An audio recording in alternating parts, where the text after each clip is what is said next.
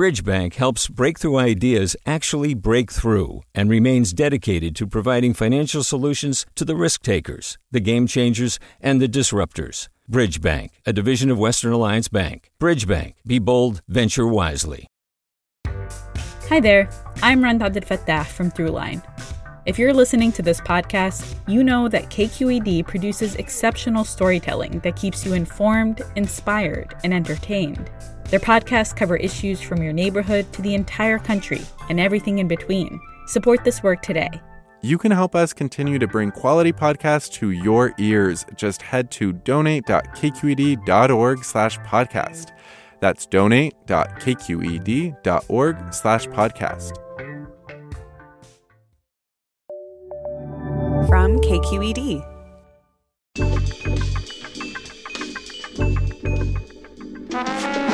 Hey everyone, from KQED Public Radio, this is Political Breakdown. Happy New Year! I'm Marisa Lagos. And I'm Scott Shafer, and today on The Breakdown, we're closing out the year by revisiting our recent conversation with one of California's newest mayors.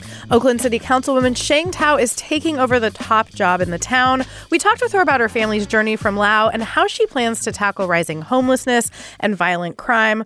But first, Scott, let's look ahead a little bit. What are the top stories we're going to be watching in state politics next year? Well, you know, it's funny. We were thinking, oh, there won't be any election until 2024. And then we started thinking, well, maybe the Senate race will be ramping up, and it already is. Uh, Dianne Feinstein, of course, although she hasn't said what her future plans are, I think everyone. Except for she said she will not retire early. We know she that. will not retire early. She will be there to the bitter end. Uh, but I think uh, Democrats are not going to wait for her to say she's not running. We've seen Adam Schiff gearing up, certainly. Uh, Katie Porter, perhaps. Uh, Ro Khanna, there's talk that he may run if he doesn't run for something else, like president. Uh, so there's going to be a lot of speculation. I mean, there's only so many people who can raise the kind of money right. And get the kind of organization you need to win in a state like California. And that's the key here, right? I mean, the reason people are ramping up is no disrespect to the current sitting senator, but it takes a long time to put together that kind of team to raise the money you need to, you know, play on TV. This is not a state, this is not Iowa. This is not a, a state fair retail politics place. You really got to work on name ID. And while Congress people like Adam Schiff and Katie Porter have some of that kind of sheen, not that much, really. Exactly. You know? It doesn't mean everybody know. We know who they are, right. and they are popular among very engaged Democratic base, but not necessarily everybody else. So, an eye on that. Um, but closer to home in Sacramento, we are expecting gas tax politics to really sort of be the name of the game when lawmakers and the governor return in January. Um, this is a special session that was called by the governor in December, but didn't really happen. And yeah, we'll be watching to see. I mean, oil spent over $8 million this past election, uh, mixed mixed results for them. And it's going to be, I think, really interesting to see how this supermajority of Democrats yet again handles one of these issues that really does divide the Democratic Party. It, it does. And there are some other uh, bits of legislation that may come out as well. Phil Ting, Assemblyman from San Francisco, is uh, going to offer legislation during the special session that would uh, kind of keep a closer eye and limit how many refineries can come offline uh, at a given time because that is part of what I think whether half a dozen of them were offline at right. one point in 2022, and that certainly contributed to the you know the lack of supply and uh, right. uh, drove up prices. So we'll see how that goes. it, it is, as you said, it's you know kind of a tough vote. It's not a tax; it's a penalty, uh, but nonetheless, uh, you know it could be a heavy lift. Uh, yeah, we'll see. And we're going to see new chief of staff incoming for Gavin Newsom, Dana Williamson, who was a longtime top aide to former Governor Jerry Brown. She's going to be replacing Jim DeBoo. I mean, they're very close. They have pretty similar politics, DeBoo and Williamson, but personalities are always different. And I think it'll be interesting to see, you know, Dana like her predecessor has been around for quite a bit, has a lot of relationships in this legislature. Um, and that's going to matter when we talk about things like not just oil, but the budget, eh, the speakership, and housing. I mean, we're keeping an eye on this. Yeah, absolutely. And of course, uh, in uh, earlier this year, the state announced uh, that uh, San Francisco was being investigated uh, for the first state, the first city to be investigated in terms of its housing policy and how it approves uh, housing projects. It, it is or doesn't or doesn't. it takes very long time, much longer in San Francisco than almost any other place uh, in the state. And so it'll be interesting to see if uh, if the governor's office decides to use some of that accountability uh, authority that they have on other things. You know, could could be homelessness, could be criminal justice. Uh, we'll have to wait and see. But We've clearly, some indications that they're they're kind of chomping at the bit. yeah, and you know, there's going to be less money to spend, so they can't keep throwing more money at some of these problems. They're going to have to make sure that the money they're spending is being spent well, and of course, that could create some friction between Sacramento and local governments. Yeah. Another thing we'll keep an eye on. You mentioned uh, the speakership. Uh, Anthony Rendon will be ending his term at the end of June. It's already been decided uh, that. Um, Robert Assemblymember. Robert Rivas, uh, from down from Salinas, is going to be taking over. That was not a uh, smooth transition of power. Rendon was not happy when Rivas presented him with the votes, but it is set now. And I think what it's going to be fascinating is to see kind of how those two interact in the coming weeks and months, how the caucus reacts. Um, there's a lot of sort of schisms within, and it's not all on moderate progressive lines this time. So that'll be fascinating. Yeah, and interesting too that Rivas comes from the Central Coast, uh, comes represents a, a more rural part of the state as well. But in the cities uh, here in Alameda County, just across the bay, we have a new DA that got elected, Pamela Price, very progressive. Uh, and it's going to be very interesting to see just how she navigates the politics. We saw Chesa Boudin in San Francisco, ultimately recalled, but faced a lot of opposition from the police and law enforcement, the mayor, and you know Pamela Price has not really run a large organization before. It'll be interesting to see how that all plays out. I think uh, what I'll be watching with Price is sort of how she approaches it. Does she try to kind of be a little quieter, maybe a little less bombastic than somebody like Boudin or Gascon, who I think, you know, ha- there's a number of reasons that those two things went differently, but the politics always matters. And of course, she's coming in alongside Sheng Thao, who we're about to hear from, another progressive. We're going to take a short break. When we come back, we'll revisit that conversation from earlier this month with Oakland's new mayor, Sheng Thao. You're listening to Political Breakdown from KQED Public Radio.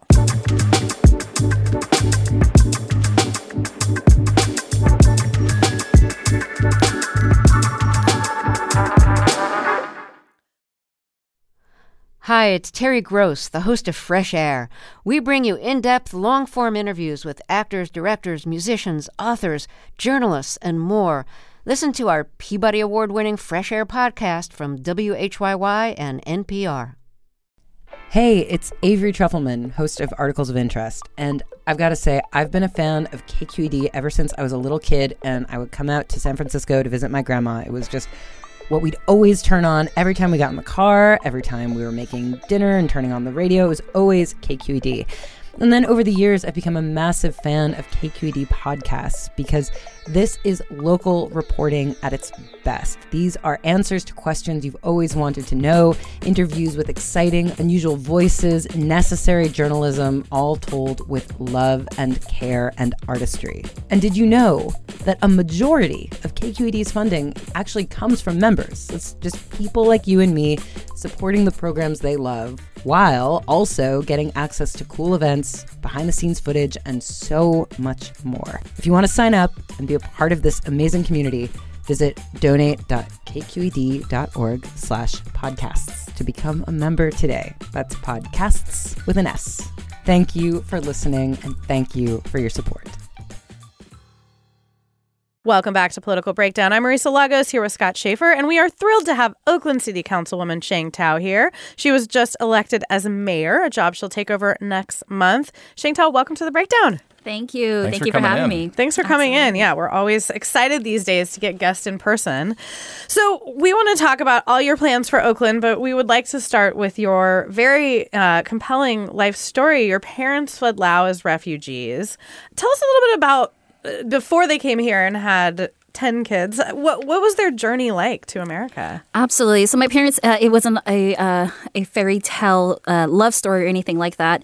Um, it was during the Vietnam War. There was also a secret war, and there were a lot of bombs that um, you know the Hmong people. We live in the jungles and in the hills of Laos mainly, but also, you can also find Hmong people in the jungles and mountains of Vietnam and China as well. But because of that, um, you know, the Hmong people had to choose between joining forces with the American CIA or um, you know, joining forces with the communist uh, um, Viet Cong, and then not just that, but the Laos as well too. And so many of the Hmongs uh, actually chose to be part of uh, the CIA, American CIA, and because of that, uh, we, they helped a lot in regards to navigating the jungles for uh, the Americans, and not just that, but really helping with those who were hurt on the ground. And uh, my parents fled. Um, a lot. You, I heard a lot of stories about how families fled, and when you had an infant or a small, a younger child, they fed them little pieces of opium so they would go Oof. to sleep, so they wouldn't be loud. Sometimes babies never woke up. Mm. sometimes Terrible. parents refuse to leave their uh, kids uh, or give kids uh, opium, and so they stayed behind. Uh, just no one knows what happened to them, and so yeah. So yeah. you you the, they eventually settled in California. I think you grew up in Stockton. Ten children, as Marisa said, you were number seven. I yeah. think. You know, oftentimes we hear about refugees coming to this country, whether it's Vietnam or Cuba, and it really affects the way they look at the world and politics. And I'm wondering how did that affect you know your worldview as a kid based mm-hmm. on what they told you.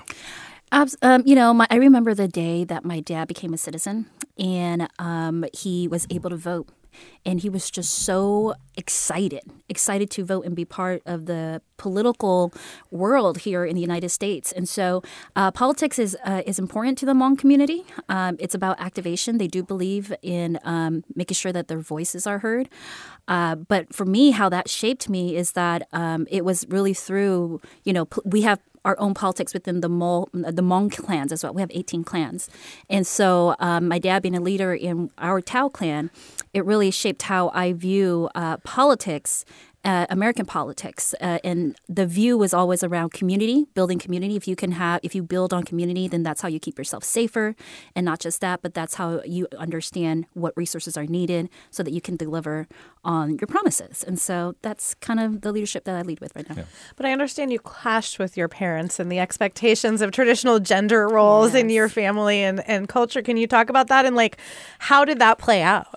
Yeah, so I've actually been uh, really rebellious ever since I was at a young age. So yes, it's the patriarchy is real, um, with as as just as it's real with many um, cultures, and they were wanting for the uh, girls to wake up around six a.m. to cook and clean, while the boys could do whatever they want.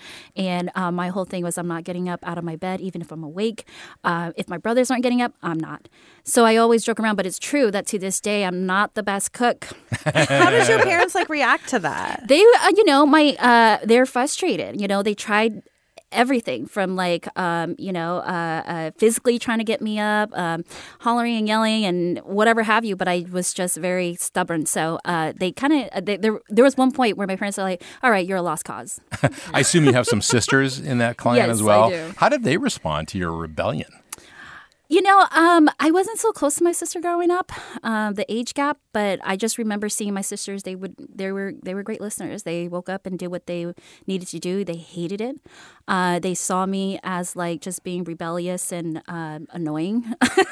you know, because because I was rebellious, I was putting my parents in bad moods, and that would then, you know, uh, trickle out and affect all of my other siblings and so hmm. yeah well you moved out at a young age right mm-hmm. at 17 was that because of this tension um, so tell yeah. us about that time in your life because i know it was a challenging one as well it really was you know uh, in hindsight you know going through all the trauma my mom carries a bullet in her arm still from fleeing the uh, their secret war my parents read it, uh, met in a refugee camp and so um, you know seeing so much death in front of them, seeing all, know, having all that trauma that has never been taken care of or no treatment. Um, it was hard. You know, I was trying to be Hmong American when I went to school, and then when I got home, it was culturally just Hmong, and it was a clash of like, who am I? Who do I identify as? And my parents not understanding the being the American part, and so uh, because of that, we did clash a lot. There was um, some physical abuse, um, but in hindsight, um, you know, I I do believe that they were doing the best they could. So my, you, mm-hmm. oh, go ahead, finish. No, my baby sister, who uh, was kind of like a mistake, right? No. no, my baby sister, she actually, I mean, they learned from the from parenting us and trying to force us into this box. They learned from all of that. And this is why I know that it was only the trauma and they were trying to do the best they could mm. because with my baby sister, they really did really well. Interesting. Yeah. You uh, really overcame a lot. You moved out of the house, as Marisa said, I think when you were 17. Uh, you got into a relationship, uh, you had a, a baby. Uh, at one point, you were homeless, sleeping in your car, mm-hmm. Uh, trying to get to school, go to school and college. I mean, how, what did you take from all that? And, and what gave you the fortitude to, you know, stick it out? You know, it's it's not a unique story. You see, it's like many people, many families go through this. Um, right now, I, I, feel like the majority of families are feeling housing insecure, but um, you go in survival mode, right? It's not a good place to be um, you know, and that's the, a place where you need hope the most, right? You just need a second chance. And um, going and becoming, uh, you know, uh, being the, my first relationship being a domestic violence relationship, I was cut off from my friends, from my family, and um, you know, it was a really bad time in my life, and it, it took you know me to four years and being pregnant at six months. Um, you know, and he's still beating me, uh, that I left. Not because, you know, like I was like, okay, I'm going to leave, even though I'm this strong, rebellious young girl. Um, because it's hard you because they make you feel as if no one's going to ever care for you or love you right and i was only 20 years old around that time and so um, but i left because I, I knew i did not want my son to grow up in that place and because of you know I left, I didn't have anywhere to go and lived in my car, couch surf with strangers. You know, um, after giving birth, uh, the nurses they were terrific. They followed me wherever I was at. They I don't know how they found out where I was at, but um, they would show up and teach me how to feed my son, bathe my son. I mean, nurses for me means so much. Even prior to the pandemic, they really saved my son in my life. Hmm. So when he was an infant, you were still homeless? Yes, mm-hmm. still homeless, still couch surfing. I remember a time where um, it was cold, and so um, a friend connected me with another, with their friend, and uh, I slept. You know, I didn't sleep at all. Actually, I had a knife under my pillow and was willing and ready to do whatever I needed to do to keep my baby safe. Luckily, I didn't have to do anything, but still, I didn't get any sleep that night. You know, some people have a lot of people, as you suggested, have really terrible personal stories, and sometimes people just don't want to talk about it. Mm-hmm. They don't, you know, they hide it, they bury it, whatever. You're very open about it. Um, and has that worked for you? Yeah, you know, seems like it has. Well, yeah, I mean, it, it is very hard to talk about, right? And so for many, many years, I hid that because I was embarrassed of it, I was ashamed of it. But what I found, the more that I talked about it, is that there are so many people who are actually going through these things. I mean, like, you'll have people who probably are in the professional world who come to me afterwards and say, Hey, I'm going through it right now, right? It doesn't matter what your socioeconomic status is, it doesn't matter what culture you come from, ethnic group you're from. Like, people are suffering through it. And so for me, it's actually been very healing for me personally. And then not just that, the knowing that it's going to actually help someone else. Like, look, there's a light at the end of the tunnel, yeah. you know? And so um, it's been really healing. You are listening to Political Breakdown from KQED Public Radio. I'm Marisa Lagos here with Scott Shafer. Our guest today is Oakland Mayor elect Sheng Thao. All right, well, let's talk about how you ended up going from being homeless with an infant, which is just I can't even imagine. Mm-hmm. Um, to you enrolled at Merritt College. You got, I think, your AA there. You transferred to UC Berkeley, graduated valedictorian. But I think you were still struggling because I, I read somewhere that you applied for an internship with Councilwoman Rebecca Kaplan in Oakland, in part because it paid well. Yeah. Well, yeah. So um, through the program called APAPA, it is a program that really try to get APIs into local government. I was actually on my way to law school. I couldn't afford to pay for my son's clothes because he was outgrowing it so quickly. As parents, we all know that. I hear that. And so uh, this program uh, was pairing people up with local government and paying them $1,000 uh, for that summer. So I admit I took it because of the money. And um, I got paired up with Vice Mayor Kaplan uh, in Oakland City Hall, and that was when like my whole world changed. I finally realized because you learn about local government probably like I don't know a semester in public school. And so you don't really get the grasp of how important local government is. And so when I was there as an intern, I saw the legislator creating policies that truly uh, was actually um, creating these negative consequences or uh, unintended consequences for those families that live on the margins, families like mine. And I just thought that was crazy that no one with lived life experience was actually sitting in those seats. What made you decide to run yourself? Was there a moment, or did somebody encourage you, Rebecca Kaplan or somebody mm-hmm. else? So when I ran for my city council seat, uh, it was a lot of community who really pushed me uh, to really run for that seat, and I. And I'll be very honest with you. My response was, "Well, I don't have any.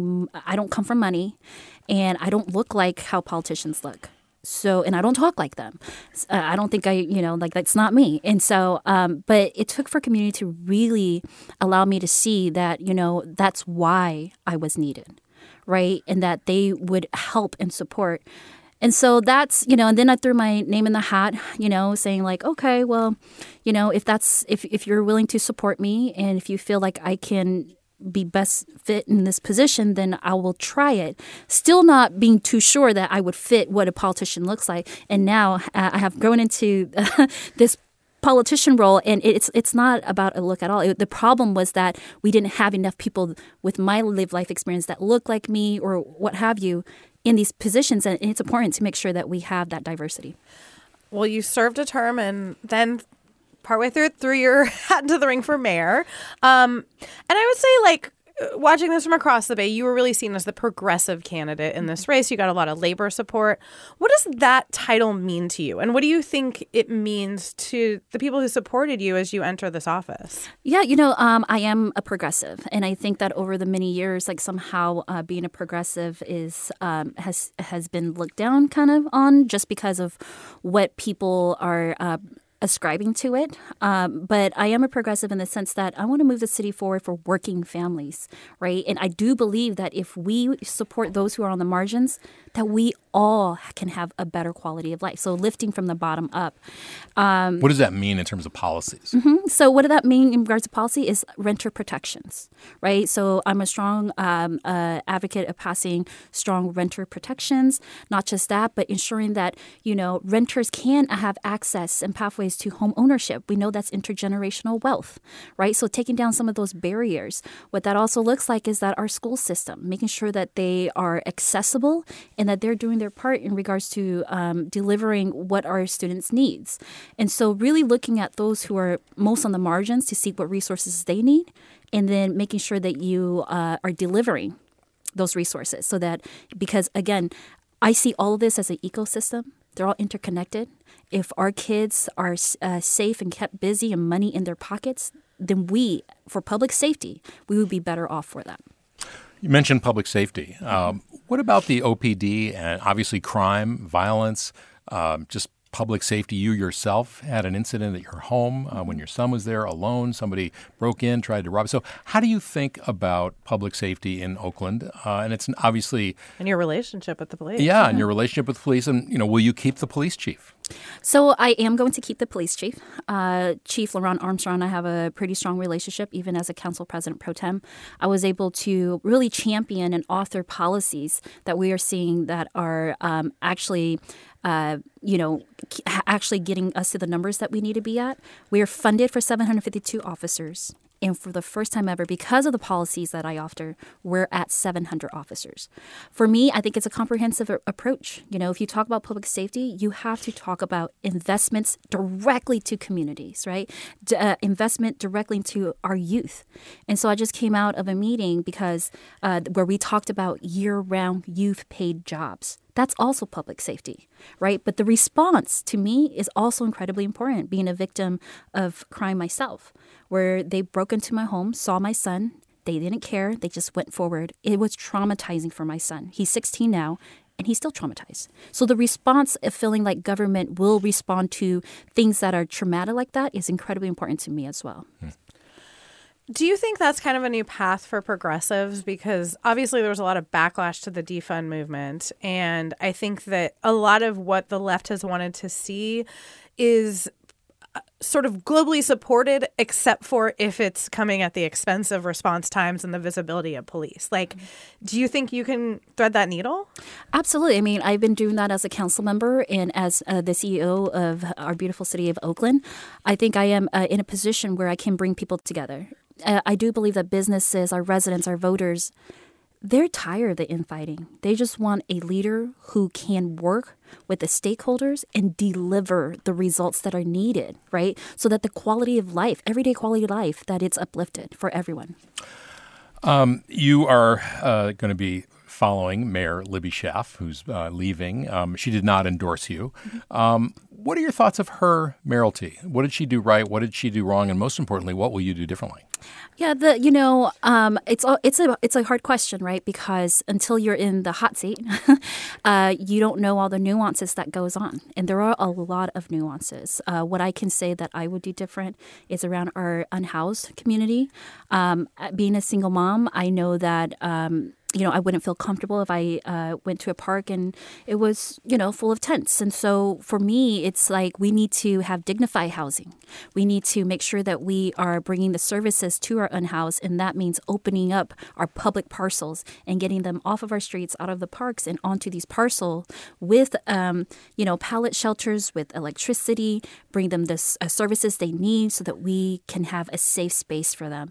And then at the same time, we have to build, build, build right? Affordable housing, deeply affordable housing, social housing, workforce housing, moderate uh, rate housing, right? And so um, I'm a champion right now as a legislator for the EIFD, which is a way that we would be able to fund Let's just say what, yeah. Yes, yeah. the Enhanced Infrastructure Financing it's District. Kind of like redevelopment, not yes, to it make is. it. it is. I always say that it's the better version of redevelopment, right? Why?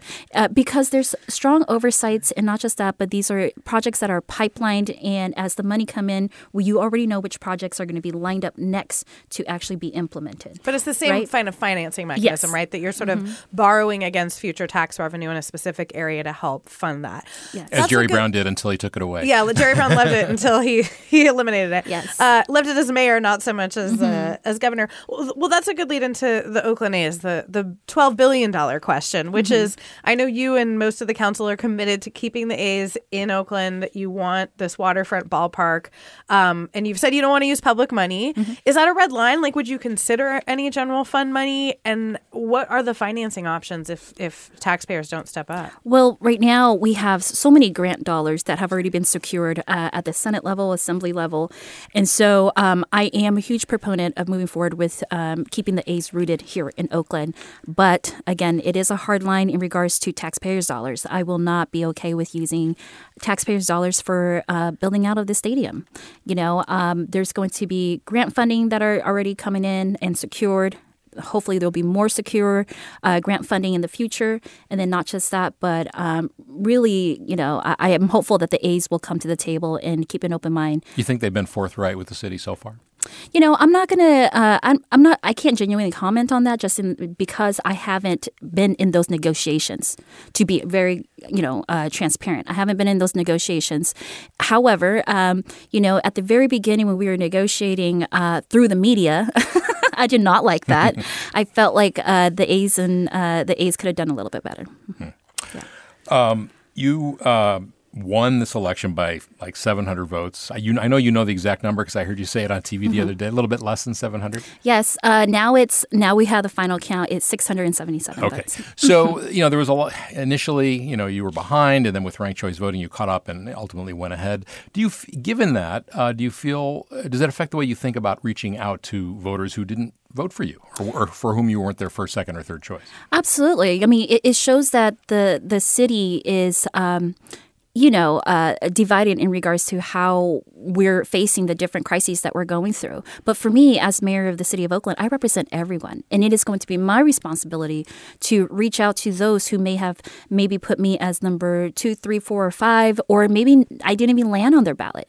And I take that very seriously. So I, you know, it's, it's about being in community. It's about having, uh, uh, relaying to community what the plans are and how we gain a better, stronger quality of life.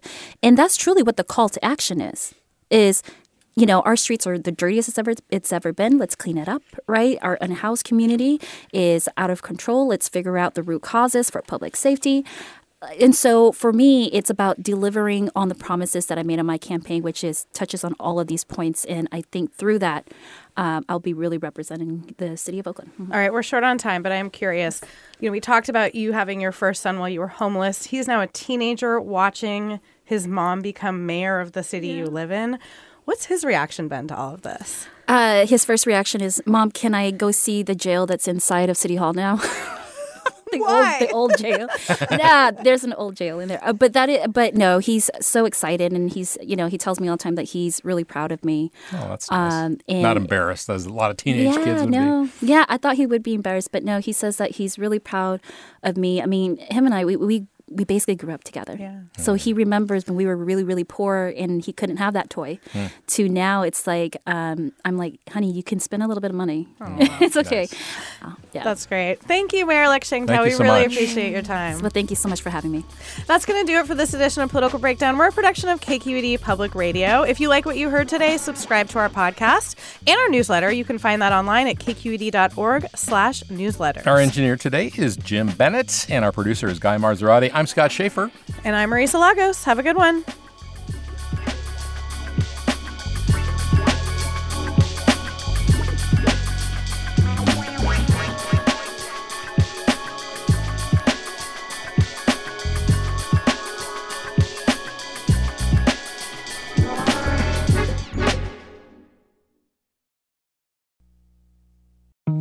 Sasha Khokha, host of the California Report magazine. Every week, we bring you stories about what connects us in the giant, diverse Golden State. Because what happens in California changes the world. I love this place. We were once seen as like the place to be, California. The land of milk and honey. That's where you go to Sunshine State, but we just have challenges right now. KQED's California Report magazine. New episodes drop every Friday, wherever you get your podcasts. Hey there, this is Brittany Luse from NPR's It's Been a Minute. KQED's podcasts like The Bay, Bay Curious, Mindshift, Right Nowish, and more all tell the stories of the Bay and beyond with reliable, human centered journalism. They aim to inspire, make you think, entertain, and expand your understanding of the place you call home. Here's how you can support podcasting at KQED. Showing your support is easy, and you can join Brittany in supporting KQED podcast too at donate.kqed.org slash podcast. That's donate.kqed.org slash podcast.